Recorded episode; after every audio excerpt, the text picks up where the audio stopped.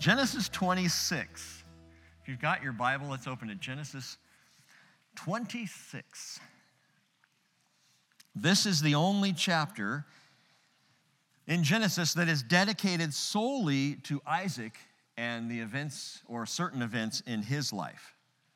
Before this, it's Abraham and Isaac, or it's Isaac and Jacob and Esau, or it's Isaac and Rebekah, but it's never just Isaac. Well, in this chapter, we're, we're learning some things about Isaac. We get to see something about him uniquely. It's very interesting because we get several chapters, chapter 12 through 25 of the life of Abraham. And chapter 25, excluding chapter 26, but then 27 through 50, we're following Jacob. So you got Abraham, you got Jacob. Isaac's right in the middle, he gets one chapter to himself of events in his life. But, but before we go there, let me ask you all a question. What do apples, chips, and peas have in common? Apples, chips, and peas. The apple doesn't fall far from the tree. He's a chip off the old block, and they're like two peas in a pod. We might also say they're cut of the same cloth, or even in older times, tarred with the same brush. That's, that's an old one. We declare things like, well, it runs in the family, he takes after his old man, or like father, like son. You know, you don't have to go far into adulthood to realize that you are your parents' kid. Like it or not. The debate between genetic predisposition and social learning, it's ongoing. But whether our behaviors and our thoughts and our attitudes and even our physical selves, whether it's learned or inherited, we tend to carry forward a certain, certain family traits, good or bad, good and bad. We find ourselves doing the very things that our parents did that we said we'd never do. And we find ourselves doing some of the things that they did that remind us of them, and we think, wow, my dad would have done that. Most of my humor is what my dad would have done the puns and the corniness, he just loved that. He would just laugh at himself, and I get it. Some will try to emulate fathers and mothers. And Some spend a lifetime trying to extricate themselves from their parents. Emulate or extricate? That is the question. In his most profound pre incarnate self description, God passed in front of Moses.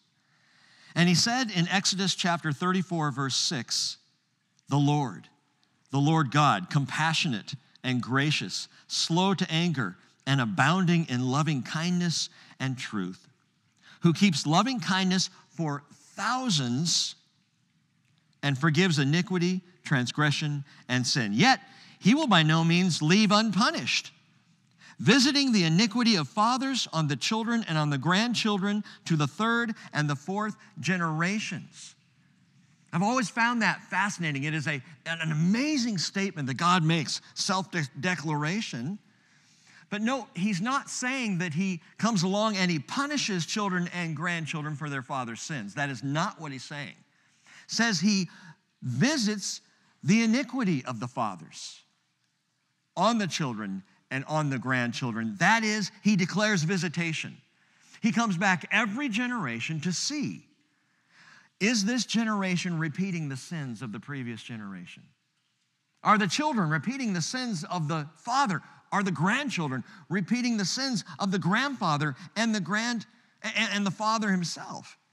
He comes along to see is the father being emulated or extricated? And with each and every visit, God offers every successive generation the same grace. Psalm 86, verse 5 For you, O Lord, are good and ready to forgive and abundant in loving kindness, grace to all who call upon you. Romans 10, verse 12, Paul says, There's no distinction between Jew and Greek, for the same Lord is Lord of all, abounding in riches for all who call on him, for whoever will call on the name of the Lord will be saved. Generation after generation, from grandparents to parents to children, and on we go. It is truly amazing how gracious God is and how he comes to each of us in our own generation to see. Are we emulating the righteousness of our fathers? Or are we emulating the sin?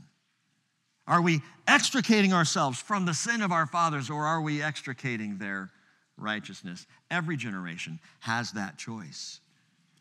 What's truly amazing to me is that God made this promise so long ago, and yet He has never forgotten it. Psalm 105, verse 8 says, He has remembered His covenant forever. The word which He commanded to a thousand generations, the covenant which He made with Abraham and His oath to Isaac. And what's beautiful about this, and the Bible speaks of this often, this Abrahamic covenant that we've been looking at, that God declared that through Abraham all the nations on earth would be blessed, that he would make him a blessing. That this promise has rolled on ever since the days of Abraham, 4,000 years ago. It continues to this very day. It is not stopped by the law It precedes the law, it continues after the law. It is a covenant made with Abraham and Isaac and Jacob and you and me. A promise of salvation. Why, why did God do it that way? Well, it shows us faithfulness.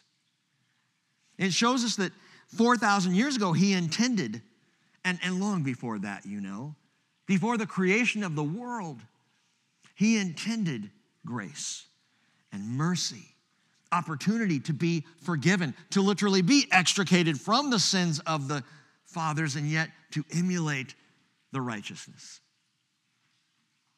What a marvelous God.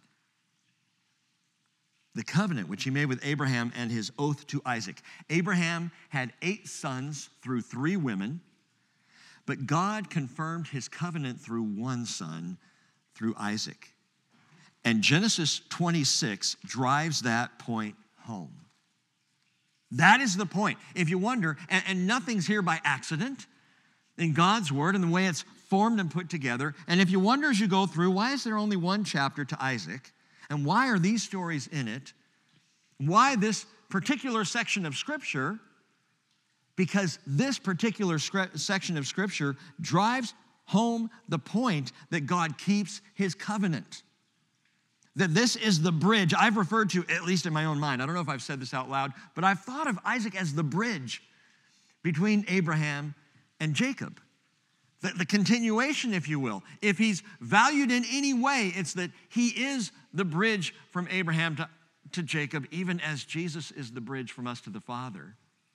And of course, you know Isaac portrays Jesus, as we saw the sacrifice on Mount Moriah the offering of Isaac, the offering of an only son, a beloved son. Well, now Isaac gets this one chapter and reveals to us in this one chapter not only the ongoing covenant, but he reveals this, as we will see, like father, like son. Isaac is his father's boy. And there is so much that is like Abraham. So, verse 1 of chapter 26 says, Now there was a famine in the land. And the writer points out, besides the previous famine that had occurred in the days of Abraham. Do you remember what happened in the days of Abraham when there was famine? What Abraham did? He went to Egypt, he went down. God said, Sojourn in the land, I'll take care of you, I'll provide for you. I'll, I'll, you'll be okay. But Abraham, as famine hits, still learning, still growing in faith, says, Oh no, we, we, gotta, we gotta answer this, we gotta do something. Let's head to Egypt. And so we see a very similar thing happening here. It says, So Isaac went to Gerar to Abimelech, king of the Philistines. Abraham went down to Egypt. Where's Isaac headed? Egypt. He got as far as Gerar or Gerar on the border. He's on his way to Egypt, but this time God pays a little visit. Verse 2 The Lord appeared to him and said, Do not go down to Egypt. Stay in the land of which I shall tell you. This is the first of just two visible appearances of God to Isaac. Remember, the Bible says no one has seen God at any time, but the only begotten God who is in the bosom of the Father, he has explained him. So if we see God who is unseeable, we're seeing Jesus the pre incarnate God, the visible God. This is, this is Jesus pre Jesus. Another pre incarnate appearance, and he says, Do not go down to Egypt. Why would he say that? Because he knows that's what Isaac is considering. He knows that's why Isaac is moving south. He knows that's why Isaac is in Gerar. And so we can understand that. That's what's going on in this guy's mind. In the Bible, remember this always that Egypt depicts the world. And as we come into Exodus, we'll talk a lot about that, a lot of comparisons that we can make between Egypt and the world. But if you think ahead to the night of Jesus' betrayal, you know that Jesus warned that night against the world some 15 times? He mentions the world more than that, but he specifically makes warning against it. In John chapter 14, verse 17, and then again in verse 19, twice he says, The world will not see his spirit or him, but you will see him. The world's not to see me, can't see me. In John 14, 27, Jesus implicates the world as incapable of giving the kind of peace he gives. He says, Not as the world gives, do I give to you meaning the world gives and takes back. Or the world gives something that's empty and meaningless. Or the world gives something that's not true, it's not false, it doesn't settle the heart. But Jesus, Jesus gives so much more. World can't give the kind of peace that Jesus gives. In John 14, verse 30, Jesus rules, or, or sorry, he warns of the coming ruler of the world. He warns about that, the Antichrist. And Jesus, in all of this, in John 14, talking to his disciples there in the upper room, there on the night of betrayal, he's not just stirring up an emotional resistance. The world's against you, therefore fight. You know, it's not like Trump and the media. It's Jesus and the world calling it out for what it is. And in fact, what's amazing is in John 14, verse 30, Jesus says that his warnings are so that the world may know that I love the Father and I do exactly as the Father has commanded me. Why? Because like Father, like Son. Like Father, like Son. Paul said to Timothy, 1 Timothy 1:15, it is a trustworthy statement deserving full acceptance that Christ Jesus came into the world to save sinners among whom I am the foremost. So understand that every, every time we make that comparison of Egypt to the world, and the negativity and the sin and the darkness of the world, it is that same world that Jesus came to save. That same world that Jesus came into. However, his warnings stand. In John 15, verse 18, he says, If the world hates you, you know that it has hated me before it hated you. If you were of the world, the world would love its own. But because you are not of the world, but I chose you out of the world, because of this, the world hates you. Trust me, there's application to Genesis 26 here.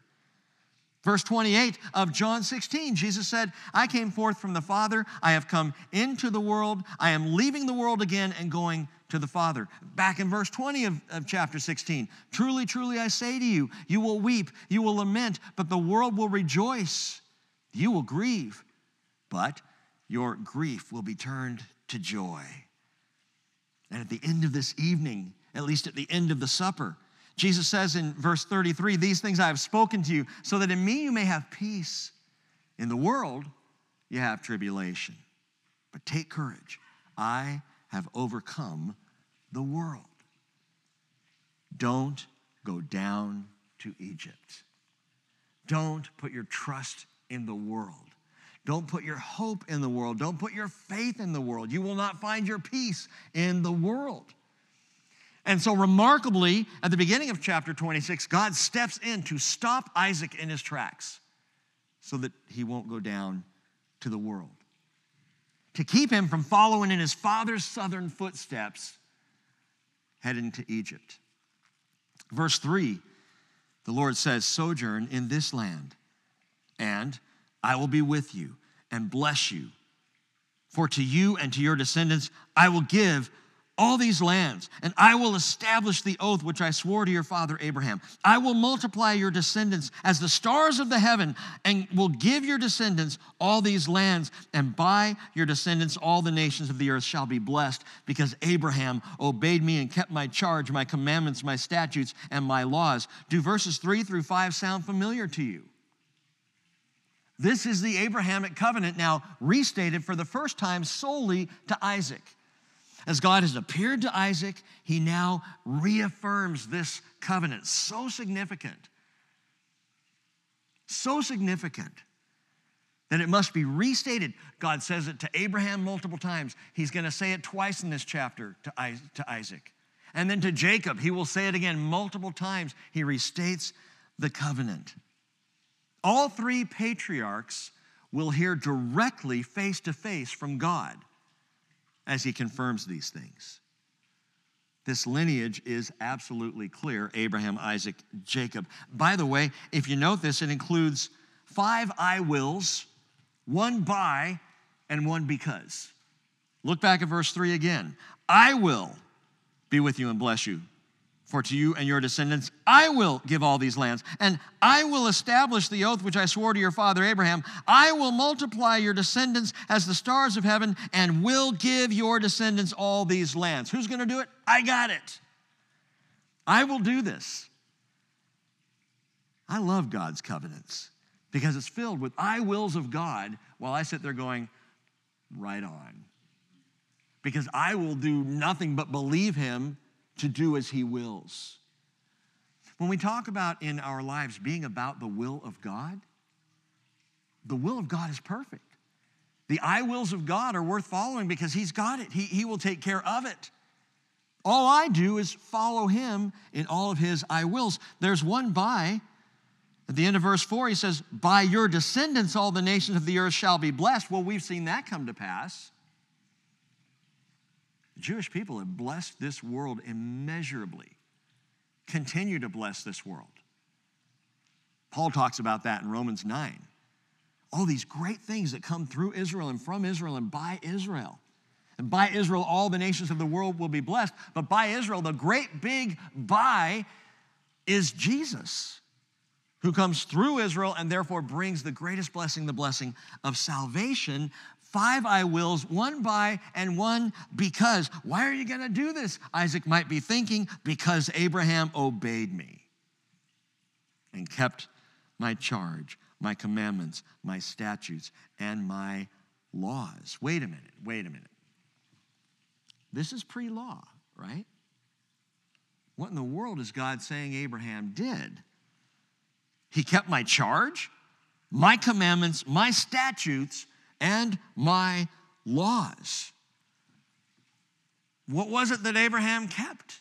What were the laws, the statutes, the commands that God gave? And I can think of at least six. Maybe you can find some others. Genesis chapter 12, verse 1, God said, Go forth, and Abraham went forth. Genesis chapter 12, verse 2, God said, Be you a blessing, and Abraham beat him a blessing. He, he was a blessing. Genesis 13, 17, God said, Walk about the land. And Abraham walked about the land. Genesis 17, 1, he said, Walk before me and be blameless. Oh, by the way, side note, blameless, same word that's used of Jacob that we talked about on Sunday, tamim. God says to Abraham, Walk before me and be blameless. And in Genesis 25, 27, we see that Jacob was a blameless man, a tamim. Sunday, we talked about that. The, the NASB translates it, Jacob was a peaceful man. The King James translation says he was a plain man. Uh, the ESV says he was a quiet man. Everybody's missing it. It's the same word used of Noah, same word used of Job, same word used of Abraham as God says, I want you to be tamim, blameless. Like, well, like Peter would later say, like your heavenly father is blameless. Jesus would say, like your heavenly father is perfect, be you perfect? Blameless? So you might wonder, well, okay, so which is it in the application? Is it that he was a peaceful man, a plain man, a quiet man, or a blameless man? Speaking of, of Jacob. And I want to share something with you that we talked about second service, but we didn't talk about this first service on Sunday. So, you first service folks, let me catch you up to something. I thought it was really interesting. After second service was over, Camerly came up to me and she said, You were talking about that word tamim, which is translated peaceful for Jacob, but you were telling us it's blameless, blameless as Noah, Job, others, blameless. And she said, I kept thinking about that. Where have I heard that word? Where have I heard that word? Tamim, tamim. And she said, I, I remembered. Camerly, when she was in Israel for nine months living on a kibbutz, said she used to hear the mother of the house say often to the kids, Tamim, Tamim, Tamim, Tamim, which meant quiet down, be still, shh, Tamim. I'm going to start using that at home. I like it. Tamim, be quiet, be still, be, be at peace. And I thought, how beautiful is that? The same word that's translated blameless is peaceful and quiet because blamelessness yields peace, righteousness yields quiet. Man, if you want peace and quiet in your life, pursue blamelessness. You want peace and quiet? Pursue righteousness. This is something I, fear the church has departed a bit from in, in its embrace of culture. And that is the fact that we are called to be righteous and blameless and holy. We're called to be a holy people, set apart and separate unto God. And that doesn't mean we're self righteous. Doesn't mean we walk around going, we are holier than thou. It means we're pursuing the very blamelessness of God, which are hearts toward God. But in that pursuit, understand blamelessness equals peace. We could say the converse sinfulness equals stress. And we stressed out, freaked out, upset, loud, noisy, confused in your life, sin big. And that will be the result. But if you want peace and quiet, pursue blamelessness, like Abraham did. Or, like the Hebrew pastor says in Hebrews 12, verse 11, all discipline for the moment seems not to be joyful, but sorrowful, yet to those who have been trained by it, afterwards it yields the peaceful fruit of righteousness. Righteousness equals peace, blamelessness equals quiet. But back to the charges and the commands of Abraham. Like I said, God said, Go forth, be you a blessing, walk about the land, be blameless. He also said in Genesis 17, verse 19, Sarah will bear you a son. There's a command. Why is that a command? because Abraham would have to go into his barren wife and lie with her for this to be fulfilled. God would say it also in Sarah's hearing so that she would understand when Abraham's coming in to lie with her that she better get on board, so to speak. Can, can we cut that from the video? it was, in essence, a command of God. I'm going to open her womb. I'm going to give Abraham a fruitfulness at the age of a, of 100 that he shouldn't have. But you two are going to have to come together and do what married couples do to fulfill my promise. So, in essence, it was a command kept by both Abraham and Sarah. An implicit command, but a command nonetheless.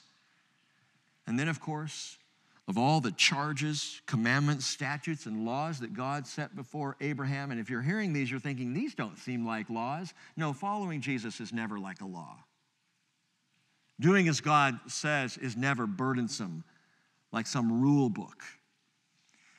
But he's telling Abraham to do these things, and perhaps the toughest charge of all came in Genesis 22, verse 2 Take now your son, your only son, whom you love, Isaac, go to the land of Moriah, offer him there as a burnt offering on one of the mountains of which I will tell you. So, yes, Abraham had certain charges, commandments, statutes, and laws, but again, we're not talking about religious restriction. Not talking about this heavy weight, this 613 law rule book that God would provide in the law of Moses, which you Bible students know is for one reason that the law was added so sin would increase, but where sin increased, grace increased all the more. so that people could understand through God's work with Israel that if you want to try and keep perfect law, you can't do it. The law that God would rather we keep, the one that, that is keepable by faith in Jesus and trusting in Jesus, is the greatest commandment to love. As Jesus said, Matthew 22, 37, you shall love the Lord your God with all your heart and with all your soul and with all your mind. This is the great and foremost commandment. I love that. It's a command to love. Oh, we better get with it. Sounds a little heavy. Gotta love. Oh no, gotta keep the love. It's love, man. Just love. Then Jesus says, the second is like it, you shall love your neighbor as yourself. Love is easy as long as pride doesn't get in the way, as long as self doesn't get in the way. Loving other people, loving God, that, that's it.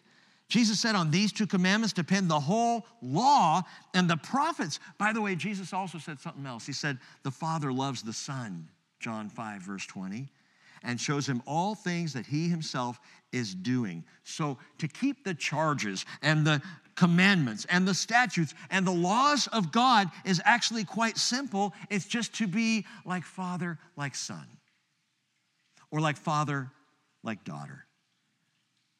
But Isaac, unfortunately, is like his dad in some other ways. Verse 6. So Isaac lived in Gerar. Again, where is Gerar? It's right on the border. Border town to Egypt. And you could say at this point in Isaac's life, he is living life on the edge. He's not in Egypt. He didn't go down to Egypt, but he's living as close to Egypt as possible. And that's what a lot of us do. A lot of us Christians, we live as close to the edge as we can. Oh, I'm not sinning. No, you built your house right next door. I'm not going down to Egypt. No, but you sure look Egyptian. we get chummy with the world. We live right out at the edge. We emulate the culture over the Christ. One of the things I was asked by teenagers more than anything else in my years of youth ministry, it was the number one question, as far as memory serves, of all the questions I was ever asked by teenagers. How far is too far? They always wanted to know. When we'd be talking about physical relationships and affection in a dating relationship, how far is too far? How far can I go? Why do you want to know that? Because they want to set up camp as close to the edge as possible. I want to know how far because I'm going to go there, right up to the edge. And that's living life in Gerar. That is what Isaac is doing. He's right here on the border town of the world rather than back up in Hebron in fellowship with God, right there at God's heart. By the way, if you look at a map of Israel, look at Hebron. Hebron is right there at the heart of Israel right there in the middle of the country, of the land that God promised to the people. Go, go to the heart. Be as close to God as possible rather than how far is too far, how close is close enough. Can I get closer to Jesus? So that's a great question. I was never asked that one time. hey, Pastor Rick, yeah, how close is too close? See, there's no such thing. You can never get too close to Jesus. You just keep getting closer and closer and closer, drawing near to Him. But I remind you what the other Jacob said Jacob, the brother of Jesus, who we sometimes call James, chapter 4, verse 4. Do you not know that friendship with the world is hostility toward God? The closer we get to the edge, the closer we get to Gerar, to Egypt, the more hostile we become toward things related to Jesus. And it's true. The more I'm embracing sin, the more uncomfortable I am with church people, Christianity, the Bible, prayer, interaction with God of any kind. It's, it's, a, it's a spiritual law. Do you not know that friendship with the world is hostility toward God? Therefore, whoever wishes to be a friend of the world makes himself an enemy of God. And Isaac is right on the edge. Watch what happens. Verse 7. So when the men of the place asked about his wife, he said, She's my sister like father, like son. He was afraid to say that she's my wife, thinking the men of this place might kill me on account of Rebekah, for she is beautiful. Well, that's just great. Kind of makes me wonder why didn't Isaac or Jacob or Abraham marry an ugly girl? I mean, that would have solved the problem. Can we cut that from the. like father, like son, Rebekah was Isaac's second cousin. So related, yes, but not his sister. Think about that. See how this works? See, when Abraham went down to Egypt, he says, She's my sister. And then when Abraham was here in the same place, in Gerar, in Philistine territory, he said, She's my sister. And we find out the second time that Abraham lies about Sarah, we find out she is, in fact, his half sister. So he's not really lying. Yeah, he is. There's no such thing as a half lie. It's a lie or it's the truth. A lie is a lie. So we see Abraham bending the truth. She is my sister, but I know that's a wrong implication. And now, what do we see? Isaac is all in. And that's what happens. And I say this to parents, I say this to students, I say this to grandparents. This is what takes place in our lives.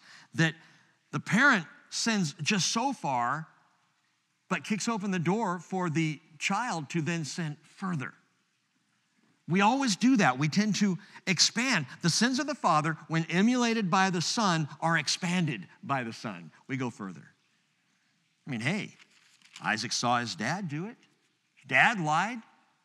Why not? That's a good idea. That's a good strategy. And he picks it up from his father and takes it to the next level. Verse 8 It came about when he had been there a long time that Abimelech, king of the, of the Philistines, looked out through a window and saw, and behold, Isaac was caressing his wife, Rebekah. In a way that was not the way you would caress a sister. Let's just put it like that. I like the King James translation. It says Isaac was sporting his wife. What are they playing tennis? He's caressing her. The, the word in the Hebrew, uh, the best way we could translate it would be PDA Public display of affection. Isaac is being affectionate toward Rebekah in a way that a brother would not be affectionate toward his sister. And Abimelech looks out and sees this. And verse 9 Abimelech called Isaac and said, Behold, she certainly is your wife. How then did you say she's my sister? And Isaac said to him, Because I said I might die on account of her. Isn't that what husbands are supposed to do? Husbands, love your wives as Christ loved the church and gave himself up for her. That a husband should die for his wife. At minimum, should be about self sacrifice where his wife is involved, about giving ourselves up. I, uh, man, this stopped me cold because I thought about this. Is my love for my wife self sacrificial? Not always. Not when there are dishes to be put away. It, but it puts things in perspective. When you read, Husbands, love your wives as Christ loved the church, well, we know the extent to which Christ loved the church, the full extent that nailed him to the cross. How many of us husbands are willing to love our wives like that? Oh, I would do it. Yeah, then vacuum the house, bro. It's easy to say I'll be magnificent in self sacrifice until the little opportunities for self sacrifice present themselves, and then I gotta work in the garage. I got other things I got to do. Isaac said, I might die on her account. Exactly. Am I willing to lose that she might gain? See, that's the right attitude of a husband. By the way, that will, that will go a long way in saving a marriage in distress. And I say this to my brothers. If we are willing to be the self sacrificial husband and put our wives first, and meet them where they are and love them as they are and do for them just as we would like for them to do for us? Am I willing to lose that she might gain? That, by the way, is not weakness, that is strength, gentlemen, in a marriage. Peter said in 1 Peter 3, verse 7, You husbands, in the same way, live with your wives in an understanding way, as with someone weaker now, I know that sounds chauvinistic, but it is not chauvinistic because he's saying treat her like you would treat fine china. Treat her like you would treat something precious, something breakable. Deal with her tenderly and lovingly and carefully. As with someone weaker, since she is a woman. And then he goes on to say, and show her honor as a fellow heir of the grace of life. Fellow heir? Yeah, equal with you before Jesus. So that, I love this, your prayers will not be hindered. Any of you guys ever tried praying when you were in a fight with your wife? It's not easy to do. Because the moment you address the Father, when there's, you know, this going on, Dear Lord, I know I gotta, okay, I'll be back in a minute. So that your prayers will not be hindered. It's very interesting to me because here's Isaac, and he's really not honoring his wife. He's dishonoring his wife by lying about her to protect his own hide. And you know what we find in Gerar? Isaac doesn't appear to talk with God at all while he's living on the edge. God stops him, reaffirms the covenant, and the rest of the story until he heads back north, he doesn't talk to God. At least not in the biblical text. Prayer is hindered, living on the edge of Egypt. Verse 10 Abimelech said, What is this you have done to us? One of the people might easily have lain with your wife. Well, they were Philistines, so yeah, that's, I guess, what they would do. Would have lain with your wife, and you would have brought guilt upon us. So Abimelech charged all the people, saying, He who touches this man or his wife shall surely be put to death. Why is Ahem or Abim, why is this king so freaked out? First of all, understand this is not the same Abimelech that Abraham dealt with. This is probably his son or the next in line, because Abimelech, as we talked about before, is a title, not a name. It means father king.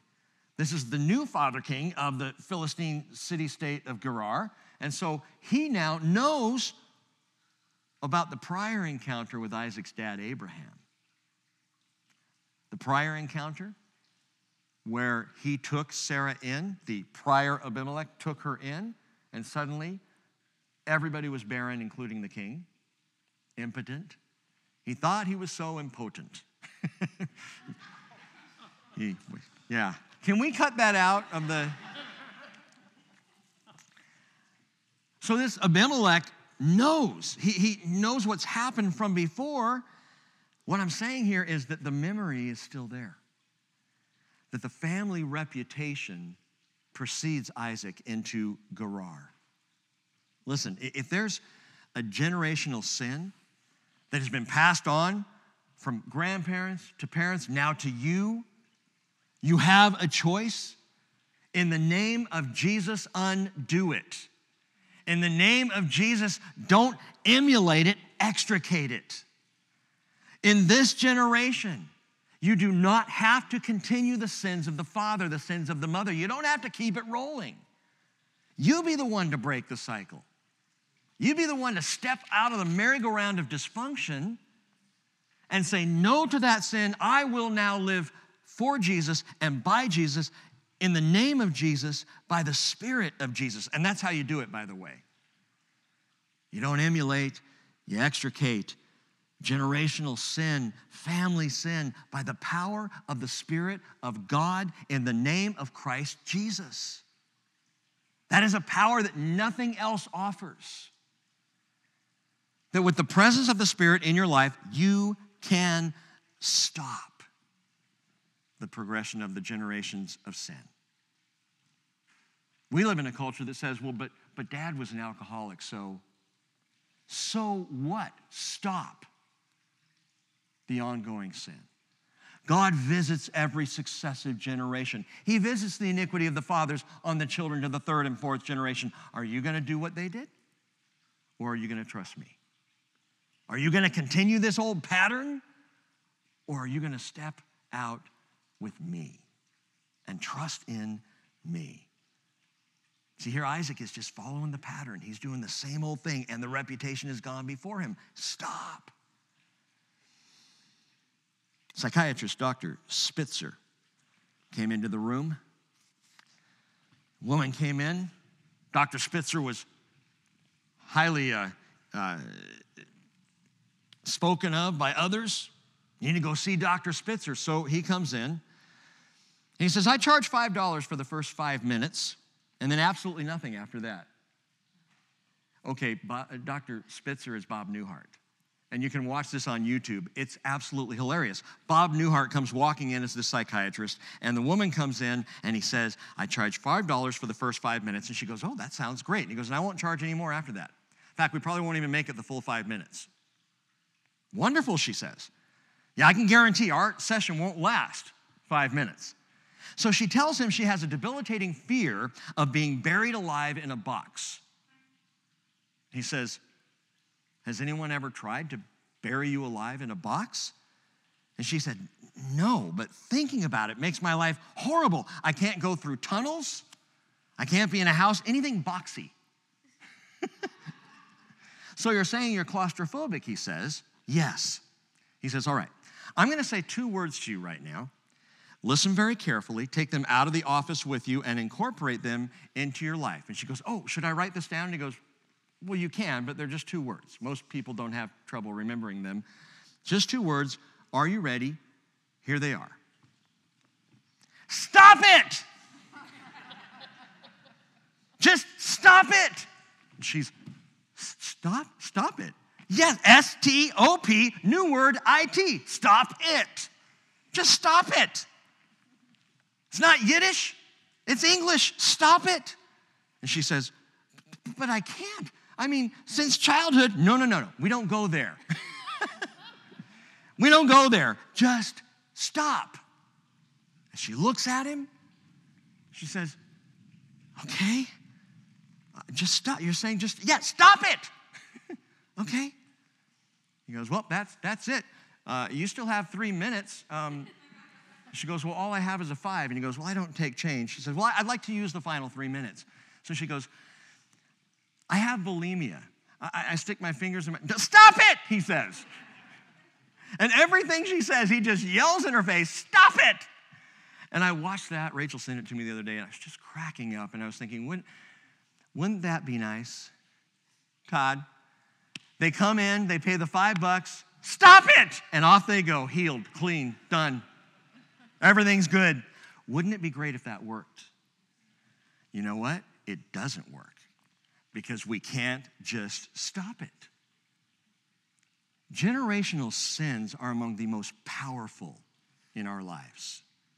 That which has been handed down dysfunctionally from father to father to father to mother to mother to mother and all the children, and we pick up this stuff and we, we can't stop it. And so it goes on. It's like this massive juggernaut in humanity.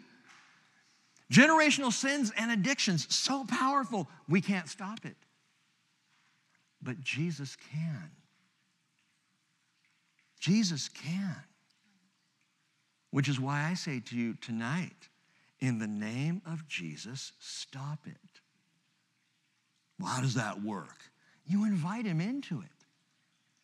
Jesus, I got this, this sin impulse that has been shown to me and walked out before me, and I want to go there because that's where my father's fathers went. In the name of Jesus Christ, help me stop it. Give it to him. Walk it out before him. Call him into it. Invite him in because there's something that happens. This is not this is not psychology that just would say just change the behavior and you'll be fine. No. This is inviting the creator of the universe by the power of his spirit in you to stop the sin. You know what that requires of you? Of me? Faith. I trust him. I'm going to trust him. I'm going to repeat it to him again and again. I'm going to invite him into the moment that the impulse is there. Jesus, Lord Jesus, take power over this. Just stop it in the name of Jesus. Exodus 34 again, verse 6. The Lord, the Lord God, compassionate and gracious, slow to anger, abounding in grace and truth, who keeps loving kindness for thousands, literally, of generations who forgives iniquity, transgression, and sin. And there's the power of forgiveness. When I'm forgiven of a sin, it no longer has hold of me. God's already taken it. So stop it in the name of Jesus. There is amazing potency in his forgiveness that cleans us out. It makes room for him to abide, and where God abides, God blesses. Well, verse 12. Now Isaac sowed in that land and reaped in the same year a hundredfold, and the Lord blessed him. And the man became rich and continued to go grow richer until he became very wealthy. For he had possessions of flocks and herds and a great household, so that, note this, the Philistines envied him. Before we talk about the envy, understand this God is gracious. God is a giving father. God loves to bless, desires to bless his children. What he asks of you and asks of me is just to ask him. You want to be blessed? Ask. It is the blessing of the Lord, the Bible says, that makes truly rich. The Lord wants to bless his children. But you know what? There's a greater point, and this is where the prosperity gospel folks get off track. They stop there. Oh, just ask for blessing. I'll name it and claim it. I'll call down all the blessings of heaven, and I'll just keep asking. I'll keep getting blessed, and I want a house, so I'm going to pray for a house. and He's going to give me a house. blessing. Wait, see, you're missing the point. Jesus made it clear. Luke 11 10, everyone who asks receives, and he who seeks finds, and to him who knocks it will be open. Now, suppose one of you fathers is asked by his son for a fish. He will not give him a snake instead of a fish, will he? Or if he asks for an egg, he will not give him a scorpion, will he? If you then, being evil, know how to give good gifts to your children, how much more will your heavenly Father give the Holy Spirit to those who ask. See, the giving of gifts, as far as God is concerned, is not about making us rich, it's about filling us with His presence. That's the wealth. That's the blessing. That's what He calls on us to ask. But listen, know this, understand. If you do this, if you seek and you knock and you ask and you pursue God and His Spirit within you, if you receive His blessings, and if you receive of His Spirit, the world in its envy will try to stop it up. Look at verse 15. Now, all the wells which his father's servants had dug in the days of Abraham his father, the Philistines stopped up by filling them with earth. Isn't that stupid? That's just so stupid. You come across a well, hey, that belonged to Abraham. Quick, fill it up. Why not use it? we were talking about this earlier today. It's kind of like what Hamas did in the Gaza Strip. When Israel pulled out, you guys remember that several years back? Israel fully pulls out of the Gaza Strip and leaves it 100% to the Palestinians. What did they do? They trashed everything Israeli. They burned down every house, destroyed every synagogue, wiped out anything that the Jewish people left behind. It's like you're shooting yourselves in the foot. You could have moved into nice homes. You could have taken over lovely neighborhoods. No, they just destroyed it all. And that's exactly what's going on here. Then Abimelech said to Isaac, Go away from us, verse 16, for you're too powerful for us. And Isaac departed from there and camped in the valley of Gerar, and he settled there or he dwelt there. This is an old strategy of Satan and of the world. And that is to, if he can't beat you, he will try to stop up spiritual blessing. If he, if he can't get you to join his side, he's going to try and make you miserable on yours. He's going to try and undermine anything that the Lord offers to you, anything good in your life. He's going to try and come after it. He's going to try and put dirt in your well. Well, verse 18 continuing, then Isaac dug again the wells of water, which had been dug in the days of his father Abraham. I love the response. Someone fills up your well, just dig again. For the Philistines had stopped them up after the death of Abraham, and he gave them the same names which his father had given them. By the way, side note, that happens in Israel. The names in Israel today are the same names they were 4,000 years ago. It's amazing to me. I've told you this before. I love driving down a street and seeing one of those, you know, new modern street signs that says Tel Sheva. You know, Beersheba, Hebron, Jerusalem, you see these and you think, wow, they still call it that. And so Isaac did that. He just called the same wells by the same names that his father had given, and it just continues on. But when Isaac's servants dug in the valley, verse 19, and found there a well of flowing water, that is spring water, the herdsmen of Gerar quarreled with the herdsmen of Isaac, saying, The water is ours. So he named the well Esek, because they contended with him. And then they dug another well. And they quarreled over it too, so he named it Sitnah. And he moved away from there and dug another well, and they did not quarrel over it, so he named it Rehoboth. For he said, At last the Lord has made room for us, and we will be fruitful in the land. I call this section Well, Well, Well. Three wells are named here. The first is called Esek, which means contention, because that's what happened. The second one they named Sitnah, which means strife or enmity or adversarial. By the way, Sitnah shares the same Hebrew root word as the name Satan, the adversary, the contender, the one who brings strife and enmity. And then the third well, the well that he moves away and, and digs this one, and they don't hassle him over this one, he names that one Rehoboth, which means a broad and open place. Broad place. Roominess. We might even call the well elbow room. Room to breathe. I like that because the Old Testament often speaks of peace in terms of open space. You know, lots of lots of level places or unwalled villages. Peace is where you've got room to just spread out and relax. Like the psalmist writes, listen to this Psalm 26. By the way, great psalm. It's one worth just kind of reading through this week, especially if you've had a tough time. Especially if you've had a tough time trying to live for Jesus and you're taking flack for that. Listen to this. David writes, Psalm 26, verse 1 Vindicate me, O Lord, for I have walked in my integrity. I have trusted in the Lord without wavering. Examine me, O Lord, and try me. Test my mind and my heart. For your loving kindness is before my eyes, and I have walked in your truth. Note that your loving kindness is grace. I have walked in your truth. Grace and truth come by Jesus Christ, right? He goes on and says, I, I do not sit with deceitful men, nor will I go with pretenders. I hate the assembly of evildoers. I will not sit with the wicked. I shall wash my hands in innocence. I will go about your altar, O Lord that I may proclaim with the day of thanksgiving and declare all your wonders. Oh Lord, I love the habitation of your house and the place where your glory dwells. Do not take my soul away with sinners, nor my life with the men of bloodshed, in whose hands is a wicked scheme, and whose right hand is full of bribes.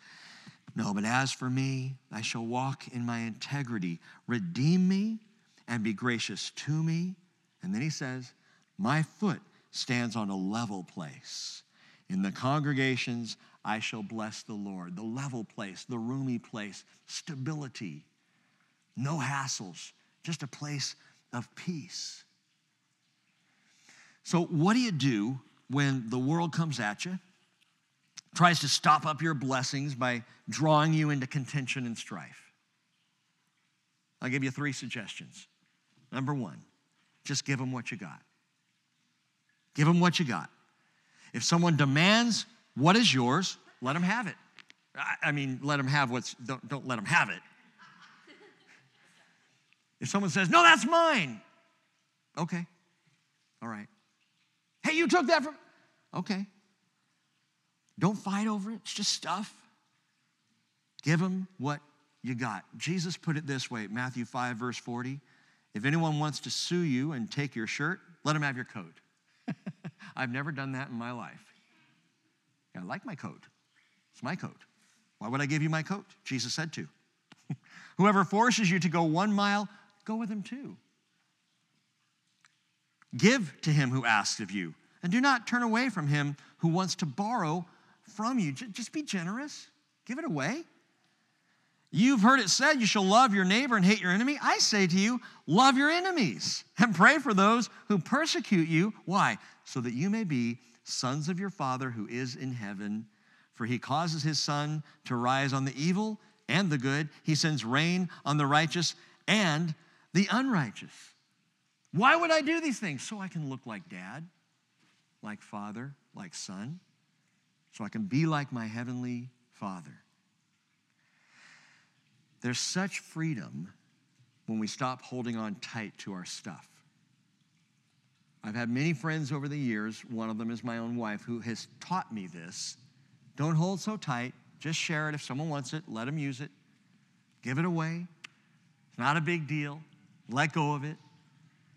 I remember years ago, I think I've shared this before, but, but when Jeff D'Angelo first opened up Papa Murphy's in Anacortes, and I would go in there and I'd order a pizza and he'd put it out on the counter, and, and I'd go to pull out my credit card to pay for it, and he'd go, No, it's good.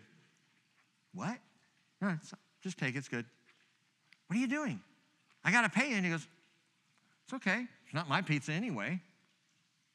Now, if you've gone into Pop Murphy's, you paid for it, I'm sorry.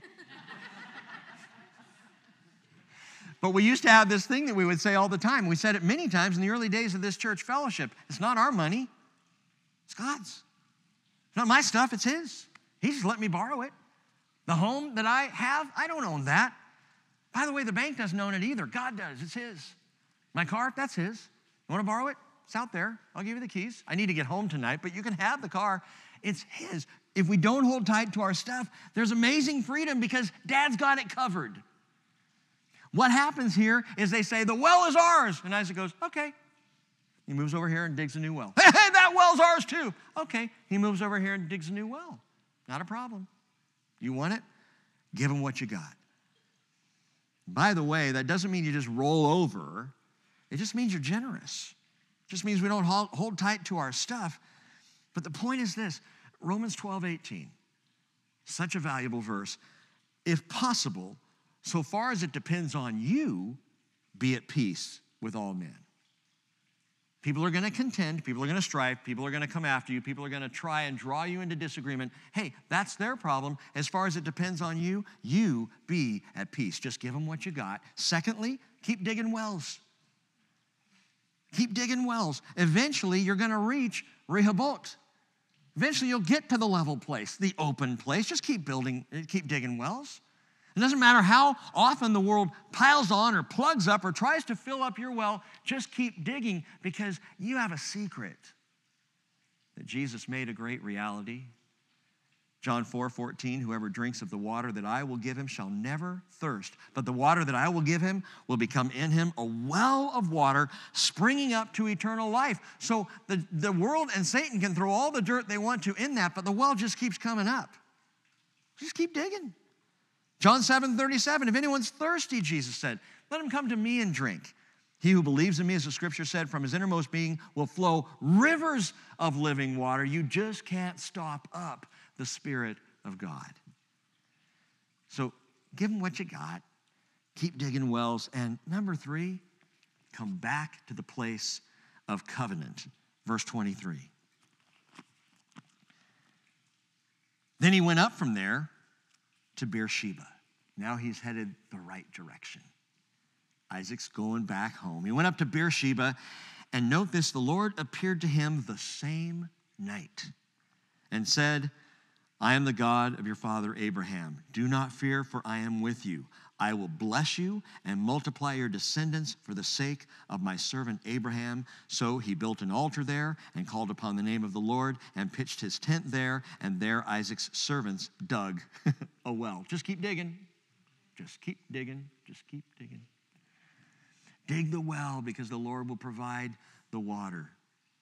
And the Lord here, he repeats the covenant again for the second time to Isaac. So we have two visitations of God to Isaac in his entire life that we see, both in this chapter. But note this where is Isaac when God finally speaks again? He's back up at Beersheba.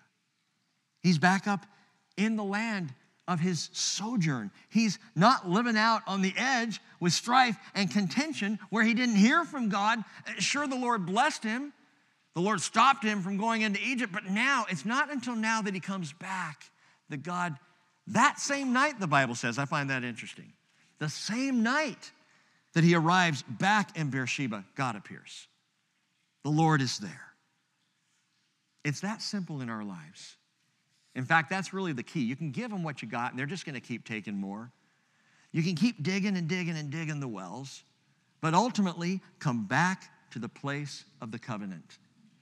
Come back to the place of the covenant. Come back to the place of trusting God, of trusting His promises, His provision, His salvation. Another way to put it, Paul said in Colossians 2, verse 6, Therefore, as you have received Christ Jesus the Lord, so walk in Him. One of my favorite verses and very intriguing to me. As you received Christ, walk and walk with him. What does that mean? Well, how did you receive Christ? What was it like when you received Christ Jesus as Lord? When you first gave your life to Jesus, do you remember? The night, the day, the afternoon that you said, Yes, Lord, I believe in you? Do you remember how you felt? Do you remember where your heart was? Do that. Go back there. Return to that place. Or as Jesus said to Ephesus, remember your first love. When you really fell in love with Jesus, when your heart was all for Him, when nothing else, in that moment, and I remember vividly, in that moment, nothing else mattered, just Him. As you received Christ Jesus as Lord, walk in Him. Come back to the covenant. Paul says, having been firmly rooted and now being built up in Him and established in your faith, just as you were instructed and overflowing with gratitude, come back to the covenant. Verse 26. So Isaac's now up there. He's back in the land. He's at Beersheba. And Abimelech came to him from Gerar with his advisor, Ahuzat, and Phicol, the commander of his army. Ahuzat means possession. Phicol means strength. So you could say, here comes Abimelech with possession and power to make peace with Isaac. He shows up because he, want, he wants to make a little treaty here. He must have feared being on the wrong side of this divinely blessed man. Verse 27 Isaac said to them, Why have you come to me since you hate me and have sent me away from you? What's this about? Abimelech with possession and power? And they said, well, We see plainly that the Lord has been with you. So we said, Let there now be an oath between us, even between you and us, and let us make a covenant with you that you will do us no harm, just as we have not touched you and have done to you nothing but good and sent you away in peace. You are now the blessed of the Lord. See, the world knows it. The Philistines know who the blessed of the Lord are. They may not know how to get there, they may not understand faith. They may even reject and rebel and fill up your wells and try to drive you away, but they know if you're blessed of the Lord. People can see the difference. So they come to him, and it's amazing to me what Isaac does here. Let me just ask before we look at it what would you do? I know what I'd do. Get out of my tent, Pikachu. and Achu and Abimahu. You got to get out of my tent. Isaac, blessed of the Lord, is so gracious. Verse 30, he made them a feast. And they ate and they drank. And in the morning they arose early and exchanged oaths. And Isaac sent them away, and they departed from him in peace. And it came about on the same day that Isaac's servants came in and told him about the well which they had dug, and said to him, We have found water. Spirit's just flowing. When we're making peace, God loves that. And so he called it Sheba. Sheba means oath. Therefore, the name of the city is Beersheba to this day, and it's a wordplay there, a little Hebrew wordplay. Isaac comes back to the place of covenant, comes back to Beersheba. It's already been called Beersheba. Abraham called it that. So Isaac comes back, but now they say, well, hey, we found water at this place where we made the oath. The oath means Sheba, so we call it oath. Well, wait a minute, was, wasn't it already called Beersheba? Well, there are two words in the Hebrew. There's Sheva, which means seven. And you may recall that the covenant that Abraham made with Abimelech was over seven lambs. He gave him seven lambs and said, This is my guarantee to you that we have peace, that I'll keep my oath. And it was there at Beersheba, seven. But Sheba means oath. So whether you call it Beersheba or Beersheba, either way works. And both are just a word play, and that's where the name Beersheba comes from. And I'm hoping in uh, about three or four weeks to take some people down to Beersheba. And there's a well there, I think I mentioned before, that is Abraham's well from 4,000 years ago. Cool. As we close out the chapter, I want you to remember that while Isaac and Rebekah are in this sojourn, and we see Isaac doing some of the same things as his father, good and bad, we see him following the family pattern, good and bad, like father, like son. Remember what's going on here, it's not just Isaac and Rebekah. Jacob and Esau are there. They are sojourning with their father and their mother. They are among the tents. They are moving as Isaac moves. They're seeing what Isaac is doing. They're understanding and learning from Isaac, their dad. And Esau, Esau's there. We're going to get back to Esau on Sunday morning, but the chapter actually ends with Esau. Remember that Esau despised the birthright, sold it for a mess of pottage, that red lentil soup. That's, that's the value of the birthright to Esau. But he keeps on despising the birthright and will continue to despise his birthright. Verse 34 when Esau was 40 years old, he married Judith, the daughter of Beeri the Hittite, and Basmot, the daughter of Elon the Hittite, and they brought grief to Isaac and Rebekah. I am not going to ask for a show of hands. for those of you whose kids in law have brought grief, not a new thing, it happens. Thankfully, my daughter has not brought me grief in marrying my son in law. Shout out to you, uh, Josiah. no, Esau does this. He marries these two Hittite girls, Judith and Basmat, whose names mean praise and spice, the Hittite girls. You got praise Hittite and spice Hittite, and I'm sure there are other Hittites. They are the daughters of Het. Remember the sons of Het? And Abraham bought the, the cave of Machpelah from the sons of Het, the Hittites, and now these two girls Esau goes and marry them, marries them, and two girls, not just one, because one's not enough because he's the flesh. He's flesh. And when one woman is good, two women is better, because that's the flesh, right? So he goes out and he does this and he marries them and they grieve Isaac and Rebekah. But I want you to note this. If, your if your Bible doesn't say this specifically, and maybe it says it in your margin, says that they brought grief to Isaac and Rebekah. Literally, they were a bitterness of spirit, or they brought a bitter spirit. The word in the Hebrew there, bitterness, morat, and spirit, ruach. They brought a morat ruach. And that is what the flesh ultimately will do. It's what the flesh always does it breathes bitterness, it causes bitterness. And that's what Esau brought his parents. If you look over at chapter 27, verse 46, the next chapter over, the last verse, Rebekah said to Isaac, I am tired of living because of the daughters of Het, her daughters in law. These two women, I'm tired of them.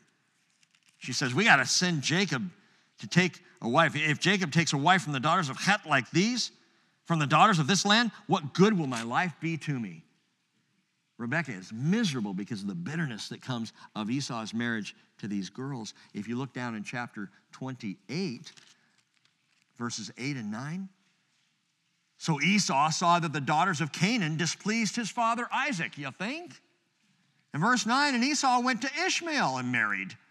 So, besides the wives that he had, Mahalat, the daughter of Ishmael, Abraham's son, the sister of Nebaioth, and we'll talk about it when we get there, but Esau, the flesh, is thinking, well, if, if two wrongs don't make a right, maybe a third wrong will make it even more right, wrong. Right. I don't, he's, he's the flesh. He just keeps doing the same thing and it just keeps making the problem worse and worse. Did he think it'd make it better by marrying his cousin? And I'm pointing this out, and it's interesting that it's at the end of this chapter because we have some choices that we can make. As we come down the family line, we have all got choices. We can inhale and exhale out a bitter spirit, a morat ruach, or by the Spirit of the living God, we can breathe in new life and breathe out blessings. Bitterness or blessings. We can take along the sins of our fathers, or we can take after our heavenly Father. As Jesus said, Matthew 5 48, you are to be perfect as your heavenly Father is perfect. And Jesus should know Hebrews 1 3, he is the radiance of his glory and the exact representation of his nature and upholds all things by the word of his power, like Father, like Son. Father, we thank you for this brief sojourn with Isaac. To see these things, to see this man making choices, decisions, we see him following his father Abraham, good and bad. We see him learning from his failures, just as his father Abraham did. But thankfully, Lord, we see in Isaac a man who returns to covenant. I pray that we would do this. Lord, tonight that, that we would consider where we stand. We would consider, Lord, the sins of our fathers and mothers, as well as the blessings that they brought. And Father, I pray that we would take hold of your spirit, that we would take hold of your covenant, that we would keep digging wells because, Lord, we know, we know that your spirit has been promised to flow in our lives. I guess, Lord, if there's one practical thing I draw out of this, is that we would be like you. That we would be seen as sons of our Father who is in heaven. That we would be peacemakers. As you, Lord Jesus said, blessed are the peacemakers, they shall be called sons of God. Help us to look like you, to act like you, to think like you. And Lord, when we, when we are caught up in the generational sins, help us to turn to you. We pray, just like you stopped Isaac at the border of Egypt, would you stop us when those old patterns arise? Would you set us free and break us from the sin that so easily entangles, that's been passed along generation after generation? And Father, I pray for children, my children, the children of those represented here. That, Lord, if we have passed along sin behaviors, we ask, Lord, tonight, now, that you would break the power of that over our children. They might be set free. And we would no longer be bound to the things of our past and our generations, but rather, Lord, we would be set free, sojourners in this world by the Spirit of the living God within us. I pray, Lord, for forgiveness. I ask for redemption. I pray for reclamation and blamelessness in the name of Jesus Christ. Help us take hold of your promises, Father. I pray in Jesus' name. Amen.